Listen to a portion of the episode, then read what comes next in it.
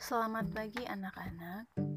Pagi hari ini sebelum kita memulai kegiatan belajar kita pagi hari ini, kita mau sama-sama untuk duduk merenungkan kebenaran firman Tuhan. Anak-anak, judul renungan pagi pagi hari ini baru setiap pagi.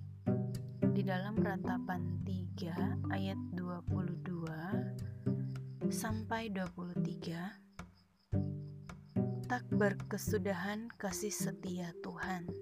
Tak habis-habisnya rahmatnya Selalu baru setiap pagi.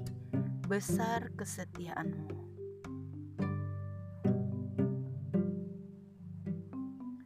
Catatan-catatan. Mama terkejut melihatnya. Kamu sedang apa Ki? Tumben kamu sudah siap di meja makan jam segini? Tanya mama. Aku memutuskan untuk melakukan saat teduh setiap pagi, Ma. Ini resolusi tahun baruku, jawab Kiki.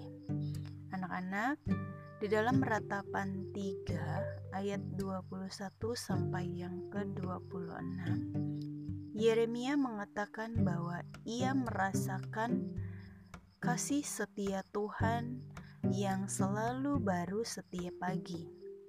Hal tersebut memberi kekuatan kepadanya ketika ia harus menghadapi berbagai masalah bersama bangsa Israel yang sedang berada di pembuangan di negeri asing, yakni Babel.